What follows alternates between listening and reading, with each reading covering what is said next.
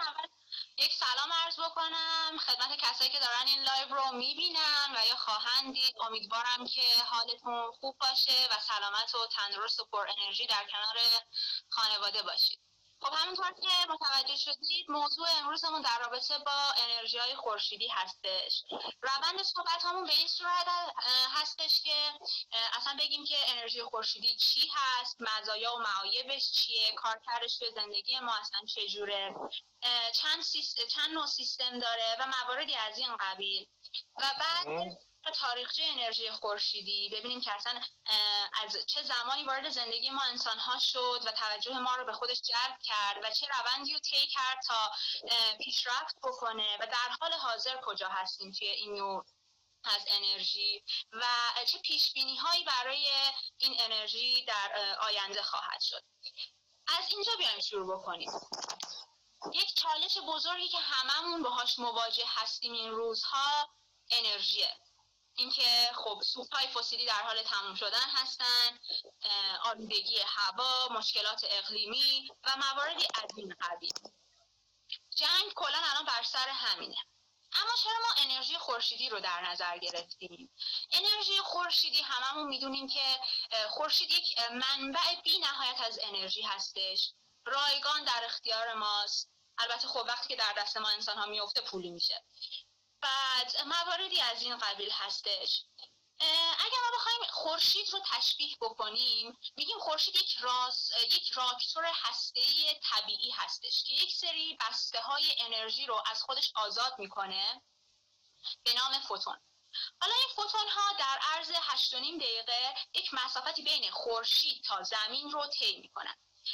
اگر ما در عرض یک ساعت این مسافتی که اینها طی می‌کنن رو به زمین می‌رسن رو جمع بکنیم این فوتون ها رو و ذخیره بکنیم می‌تونه کل انرژی مورد نیاز کره زمین رو در عرض یک سال تأمین بکنه.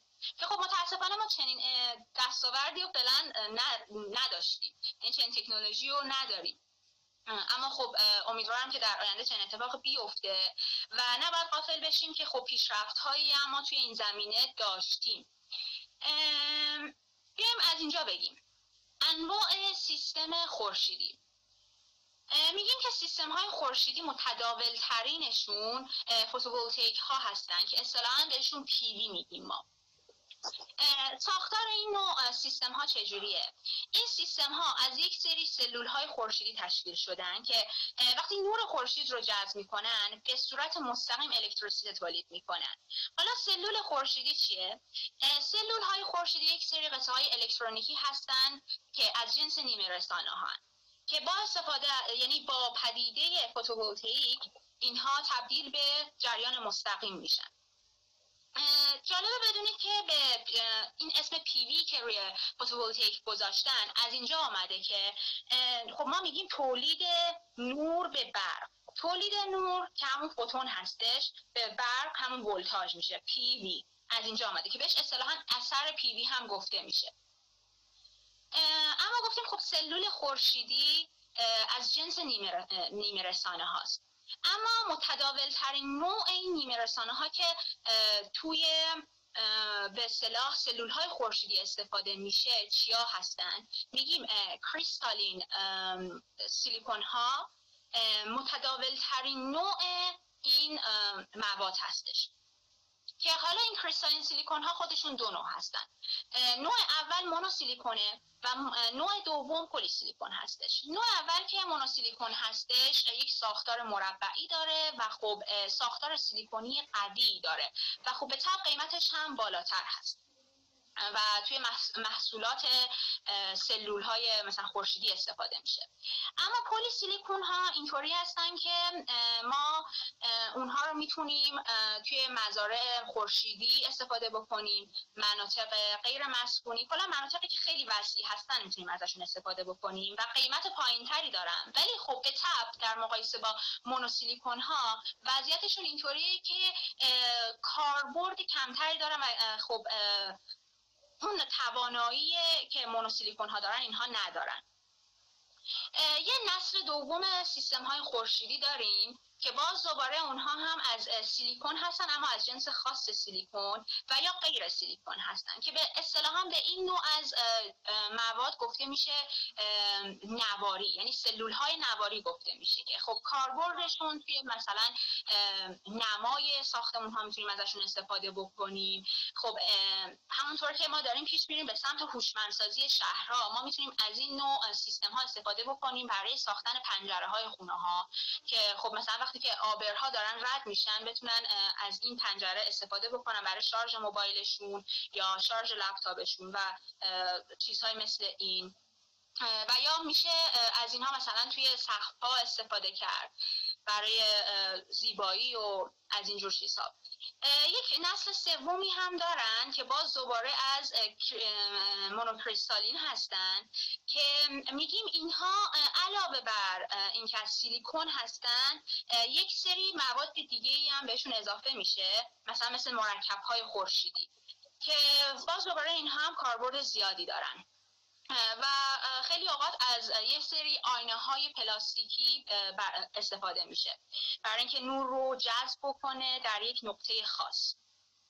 که این نوع مواد اصطلاحا جنسشون از تیوی هستش که قیمتشون خیلی بالاتره و توی صنعت هم ازش استفاده میشه. یعنی کاربردش فقط بیشتر توی صنعته. بیشتر از اون مثلا توی مناطق توی قسمت های مسکونی نمیشه ازش استفاده کرد. کاربرد داره. اما قسمت بعدی می‌خوایم به این بپردازیم که اصلا سازوکار روش ذخیره سازی این نوع از انرژی ها چی هستش؟ چجوریه میگیم دو نوع روش دارن اینها. یک روش اکتیو دارن یک روش پسیو. روش active میاد میگه که خب سیستم من از نوع photovoltaic باشه. یه سری مثلا وسایل خاص توش استفاده بشه برای اینکه انرژی رو تأمین بکنه و من بتونم از اون نور خورشید یک بازده مفیدی رو کسب بکنم. اما روش passive میاد میگه که من باید از چه مصالحی استفاده بکنم تا بازده مثلا بازده هم از لحاظ کاور و رنگ و گرما چجور باشه. مثلا خب می‌دونیم که رنگ قرمز از آبی کارآمدتر هستش و مواردی از این دست. و توی یک جمله اینو بخوایم بگیم میگیم موارد active برای تأمین هستند و موارد passive برای تقاضا. این یک توی یک جمله خلاصه میشه تمام اینها. اما اگر از همه اینها ما بگذریم میگیم که خب چه نوع جریانی تولید می‌کنه سیستم های خورشیدی؟ آیا جریان مستقیم یا جریان متناوب؟ باید بگیم که سیستم های خورشیدی جریان مستقیم یا دیسی رو تولید می‌کنن. که خب هممون می‌دونیم که از یک طرف از یک سمت باتری منتقل میشه به سایر طرف. مثلا مثال سادهش این هستش که ما می‌خوایم یک لامپی رو شارژ بکنیم با استفاده از باتری. خب الکترون ها از سمت منفی وارد لامپ میشن و عبور می‌کنن و به سمت مثبت وارد میشن. اما جریان برق آسی اینجا چی کار است؟ میگیم جریان آسی یا جریان متناوب اینطوریه که یک سری نوسان هایی داره. این نوسان ها خب چرا مثلا ما باید از این جریان استفاده بکنیم؟ می‌بینیم که ایالات متحده داره از جریان آسی استفاده می‌کنه. چرا؟ چون توی مسافت های طولانی ارزون تر هستش. اما چجور میاد برق دیسی رو به آسی تبدیل می‌کنه؟ با استفاده از یک سری مبدل ها حالا این مبدل ها کارایشون چیه؟ از همون زمانی که اولین سلول خورشیدی ساخته شد مبدل توشون به کار رفتش. در واقع میشه گفت مبدل ها مغز اصلی سلول های خورشیدی هستند که اون نوع اولیهشون اصطلاحا بهشون می‌گفتن مبدل های مرکزی. اما یک اتفاق خفنی که افتاد این بود که اومدن یک سری مبدل های جدیدی رو ساختن که بهش به نام مبدل مرکزی بودن. حالا تفاوت این ببخشید مبدل میکرویی بودن. حالا تفاوت این مبدل های میکرویی با مرکزی چیه که باعث شده که خیلی بهتر عمل کنن؟ میگه مبدل های مرکزی اینطور بودن که روی کل سیستم تاثیر میذاشتن. اما مبدل های میکرویی فقط اون قسمتی که مربوط به اونهاست رو کنترل می‌کنه. یعنی تبدیل جریان دیسی به آسی اما خب مثلا توی مبدل مرکزی اینطوری بودش که خب ولتاژ رو میومد باعثش می‌شد مثلا روش کنترل داشتش. یا مثلا جریان های دیگه و مواردی از این قبیل رو تحت تاثیر قرار می‌داد. که خب این خیلی اتفاق بزرگی بود توی این زمینه. اما اگر ما بخوایم به یکی از نقاط ضعف سلول های خورشیدی توجه بکنیم اینه که این خور اینها ناپایدارن. یعنی به یه سری شرایط مربوط میشن. مثل مثلا اینکه ما توی روز باشیم یا شب باشیم چه ساعتی قرار بگیریم چه فصلی باشی داشته باشیم. یا اینکه مثلا ابر جلوی خورشید رو بگیره نگیره و مواردی از این حالی مثلا شرایط جغرافیایی ما چه جور باشه. میان حالا چند تا راهکار به ما میدن. ما می‌تونیم از یه سری فناوری ها استفاده بکنیم به نام نمک مذاب. از این فناوری ما می‌تونیم جریان برق رو زمانی که خب مثلا حالا شرط آب و هوایی خوب نیستش یا مثلا تایم بعدی هستش استفاده بکنیم. الکتریسیته ذخیره شده و حالا ما نیاز داریم و می‌تونه برای ما تولید بکنه. یا یک روش جدیدتر اینه که به نام نت رینگ که میاد زمانی که خب ولتاژ ما خیلی بالا هستش ذخیره می‌کنه و توی زمانی که مورد نیازمونه به کار میده به کار می‌گیریم ازش. اما فناوری نمک مذاب دقیقا چیه؟ میگه ما از نمک مذاب میایم استفاده می‌کنیم با استفاده از ذخیره گرمایی که می‌گیریم با استفاده از چی؟ برج های خورشیدی.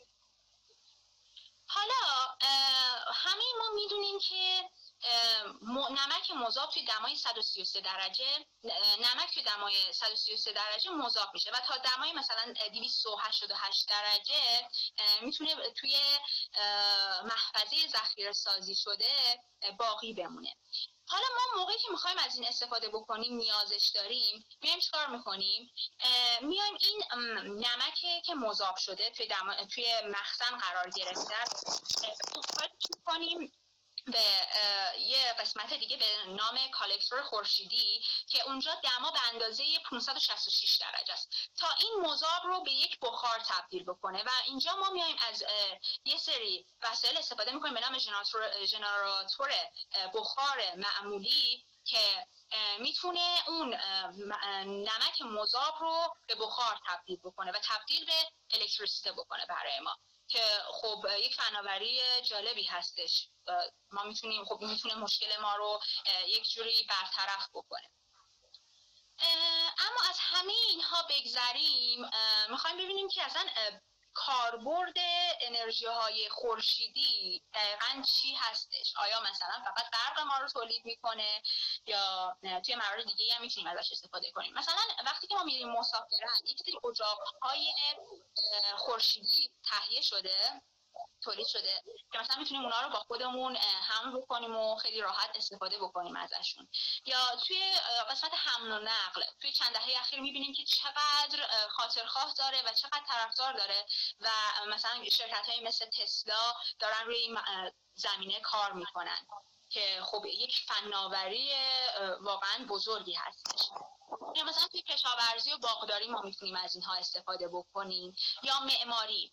معماری بعد بهتون بگم که از زمانهای خیلی قدیم رومیان و چینی ها اولین کسایی بودن که می از خورشید توی معماریشون استفاده می‌کردن. و حتی همین حالا هم ما داریم توی معماری مدرنمون می‌بینیم که استفاده داره میشه که توی آینده بهتون میگم دقیقا چه استفاده می‌شده از انرژی خورشیدی دقیقا. اون موقع توی فضای معماریشون.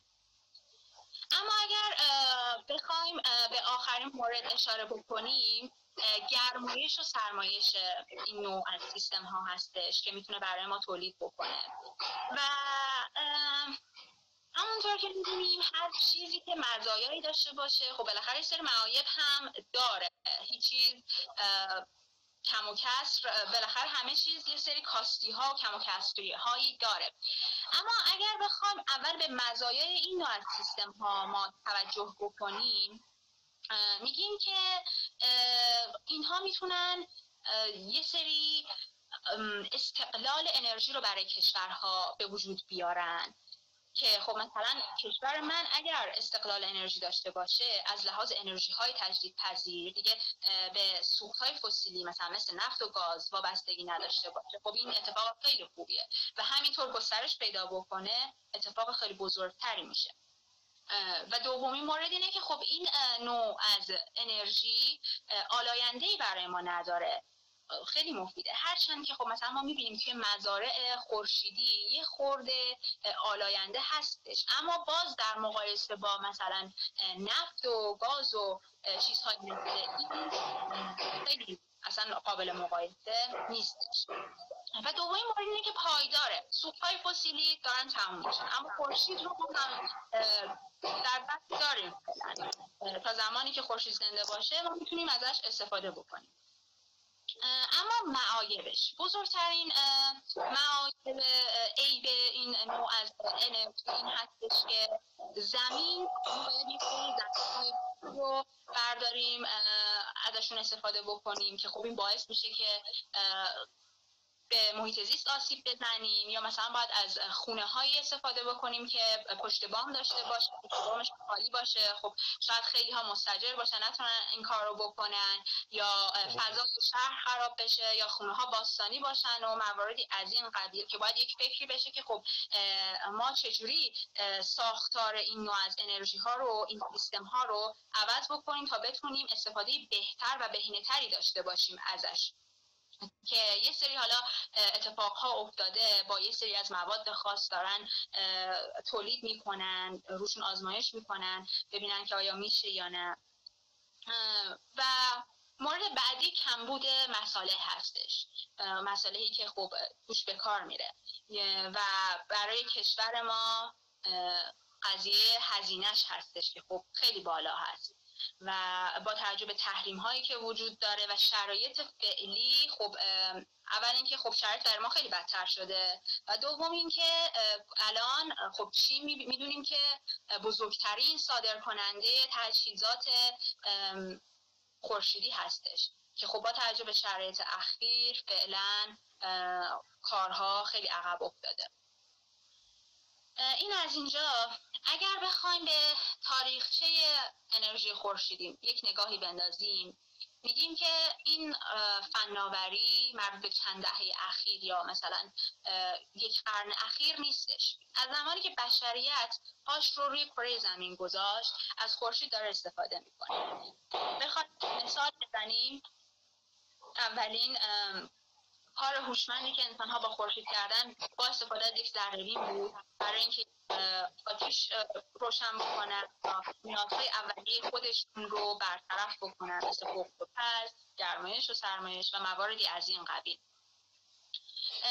و بعد از اون می‌تونیم رومیان و یونانیان باستان رو مثال بزنیم. که از یک سری آینه های سوزان استفاده می‌کردن برای مراسم مذهبیشون که خب خیلی کاربرد داشته.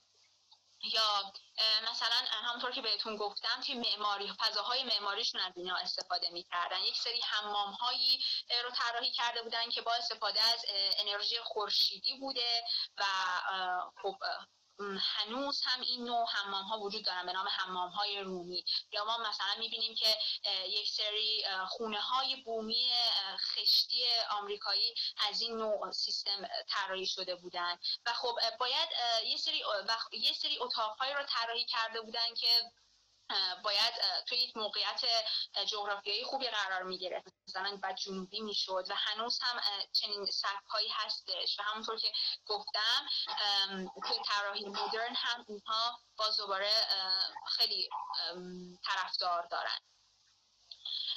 از تمام اینها بگذریم یک افسانه ای هستش که میگن عرش میدوست می‌خواسته که محاصره کشتی های چوبی رومیان رو بشکنه و با استفاده از یک سپر برونزی و نور خورشید میاد استفاده می‌کنه. اما همونطور که گفتم این یک افسانه و مطمئن نیست آیا زمان ارشمیدس بوده یا نه. ولی میان کشور یونان میاد که این رو آزمایش می‌کنه به طور عملی و یک کشتی رو در فاصله استفاده از یک نوار برونزی و نور خورشید آتیش می‌زنه. و خب می‌بینن که شدنی هستش.